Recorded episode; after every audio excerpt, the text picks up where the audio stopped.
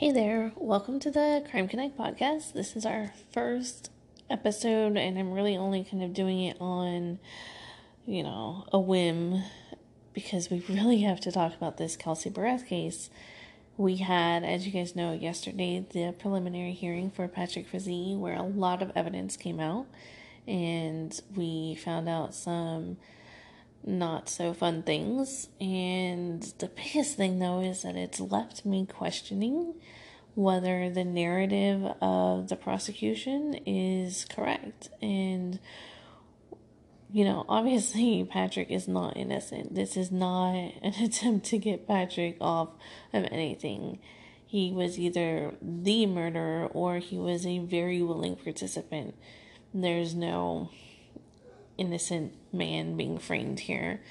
Um, and the same can be said for Krystal because she was a willing participant and she might be the murderer. I don't know. I am questioning a lot of things. So let's dive in. One of the first things that is bothering me a lot is that Krystal says she was scared of Patrick.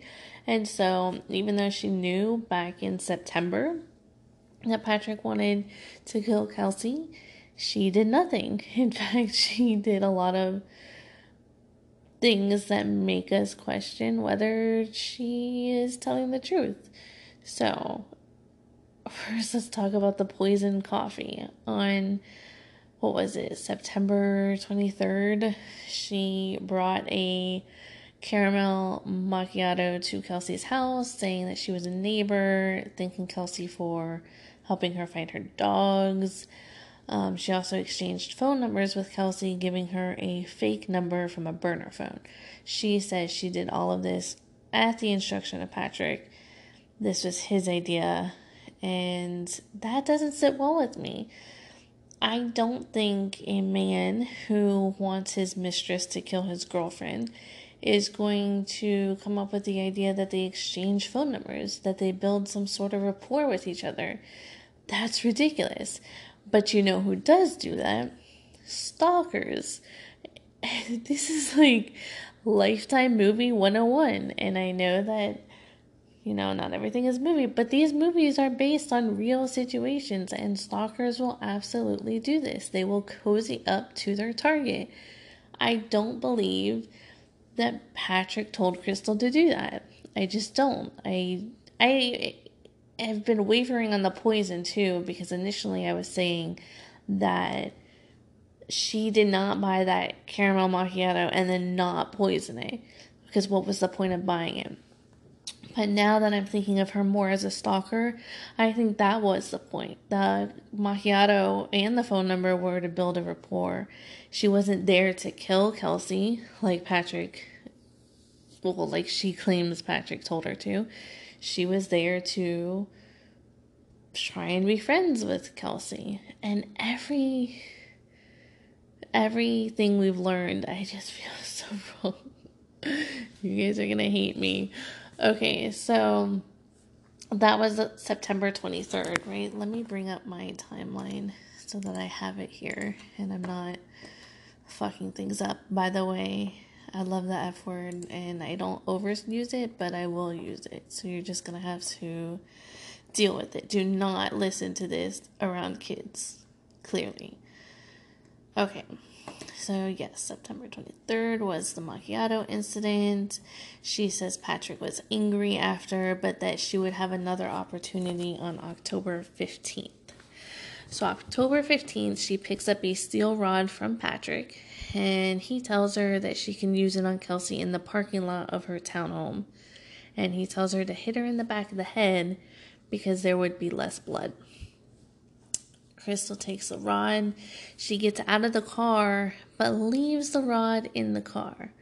Why are you getting out of the car without your weapon? What was the point of getting out of the car? She didn't say that she wanted to get out of the car to We'll have to pause. Hold on. Okay. I apologize. I have a four year old and I am on bedtime duty, and she takes 10 freaking hours to go to sleep. Okay, so we're at October 15th.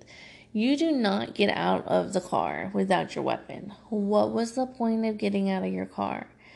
She didn't say she was getting out of her car and she thought maybe she would warn Kelsey. She didn't say that. She just said she got out without her weapon. It makes no sense to me. No. I will get back to this. October 23rd, um, she returns to Colorado. This time she brought a baseball bat from home. Now, if I don't want to do something, I don't really put a lot of effort into doing it. She's put a lot of effort into doing something she claims she did not want to do. This is flying and driving to another state with a weapon. I just. Mm, no. So Patrick tells her that she will have an opportunity to attack Kelsey after they exchange the baby. And he tells her just start swinging. okay. So, Chris, if I laugh, I am just laughing at the absurdity of this. It's just absurd. Krystal says she drove drove to Kelsey's home, but she couldn't do it. So then she drove back to, back to Patrick's house. Patrick gets angry again. He says, exasperated, if you can't do it, I'm going to have to. Well, no shit, Sherlock. I mean, if you want somebody dead, do it yourself. Have the balls to do it yourself, right? If if Krystal's story is true, I'm just so frustrated that he could even manipulate somebody else like this and then get angry because they didn't kill somebody for him. So on November 3rd, Patrick calls Krystal again with another opportunity, but she says she just can't do it. She's in Idaho. She never comes to Colorado for this one. So now we're at November 22nd, and uh, you all know this is Thanksgiving. This is the day that Kelsey is last seen. And according to Krystal, Patrick went to her townhome, went to Kelsey's townhome, killed her with a bat. Convenient that everybody has a bat. I don't know. Kills her with a bat and um, calls her and says, You have a mess to clean up. Now, in my head, I am thinking, if he already killed her, why does he need Krystal to come and clean it up? Why is it that Krystal has a mess to clean up? Why is he sort of assigning this blame to her if if you know she didn't mastermind the whole thing? So Krystal comes on the 24th. It says 2 days later. And she says she walks into a horrific scene blood everywhere on the ceiling, on every single wall, big bloody footprints all around the house. There's even blood in the kitchen on top of the tinfoil that covered the cinnamon buns. There's just blood everywhere. So, we're supposed to believe, I guess, and I don't really have any reason to think this isn't true or is true, but we're supposed to believe that Patrick left the crime scene a horrible bloody mess for two days and just kind of you know took the risk and waited for Krystal to come? Okay. So you guys know the rest. They take three to four hours cleaning the townhome. They go to Nash Ranch where Patrick has stored Kelsey's body. They pick it up and take it back to his property. now, I don't know anything about Nash Ranch. I don't. Is this the property he leased? Who owns this property? He felt comfortable enough to store a dead body there, but he didn't feel comfortable enough to burn it there Okay, so he brings it back to his residence and it's in the black tote and they burn it in the black tote. And Krystal claims she never actually saw the body.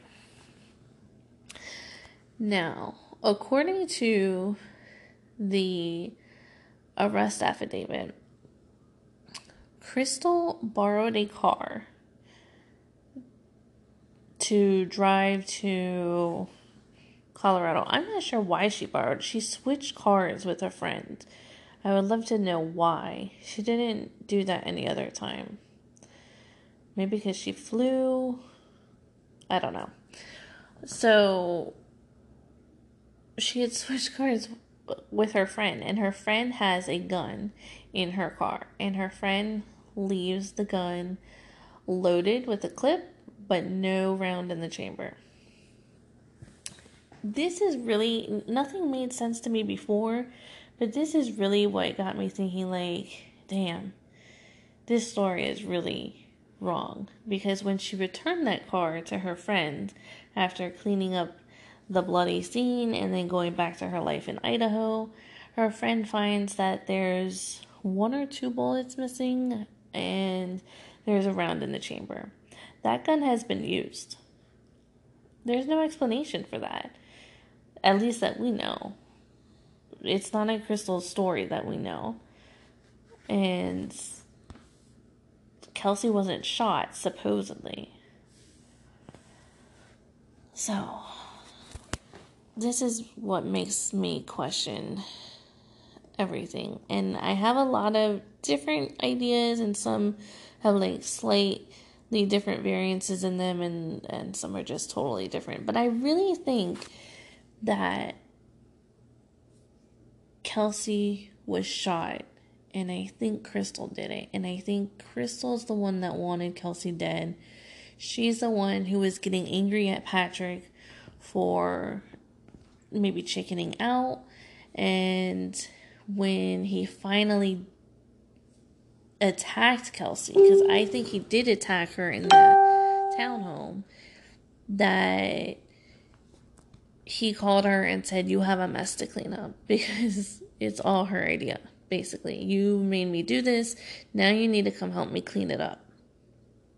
I think that if Krystal was not in Colorado on the 22nd, which there's a lot of discussion about in our group, then he took Kelsey's body in the tote, possibly alive, took it to Nash Ranch, where she was kept in the tote.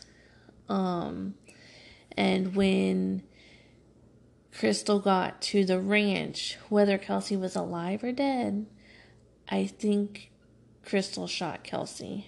If she was already dead, maybe it was kind of a, a fuck you type of thing. And if she was alive, it was to get rid of her. I'm I'm just sure that something here is just wrong. And like I describe it in my post in the group, it's like when you've left home and you just know you forgot something that is going to cause a problem. You left the door unlocked, you left the stove on, something is just not right because there's um there's these holes and you can make assumptions but it's almost as if when I think about Krystal being the mastermind, the holes make more sense. So that's where I am on that. And I know a lot of other people are questioning it too. Questioning is Krystal going to get away with this? Remember, I think she was only charged with one charge of tampering with evidence. If she cleaned that whole apartment, that's a lot more than one charge of tampering with evidence. And I know a plea deal is the point is to reduce the charges, but god damn if she walks on this, if she gets anything under the 20 years at least, she's getting away with murder. Even if Patrick killed her, there she knew from September to November 22nd that Kelsey was in danger. And she knew on the 22nd that Kelsey was dead and she could claim that she left little breadcrumbs for the police to find. But when the FBI came to her in Las Vegas, she lied to them. How do you leave breadcrumbs for the police to find and then lie to the police? It doesn't make sense. It doesn't make sense. It only makes sense when you know or you actually believe that Krystal's the mastermind. Krystal had a lot more of a role in this and she took the opportunity to take a plea deal. So like what I've described in my post is that she's telling timeline truth. The timeline is correct. Who was where when is correct, most likely. But the reason and the hows and the whys are all jumbled. I 100% believe that. And that's where we are in Kelsey. So if you are not participating in the group, please participate. It's a crazy case. It's one that's got me feeling all sorts of ways. So join us. Let's discuss this. If you think I'm crazy or paranoid, let me know. That'll be fun. Thanks for listening. Bye. If you enjoyed this, please join our Crime Connect Facebook page. From there, you could join our main group, The Vault. And we have so many different case specific groups. They're all listed on the Crime Connect page. I would love for you to join us and follow us. See you there.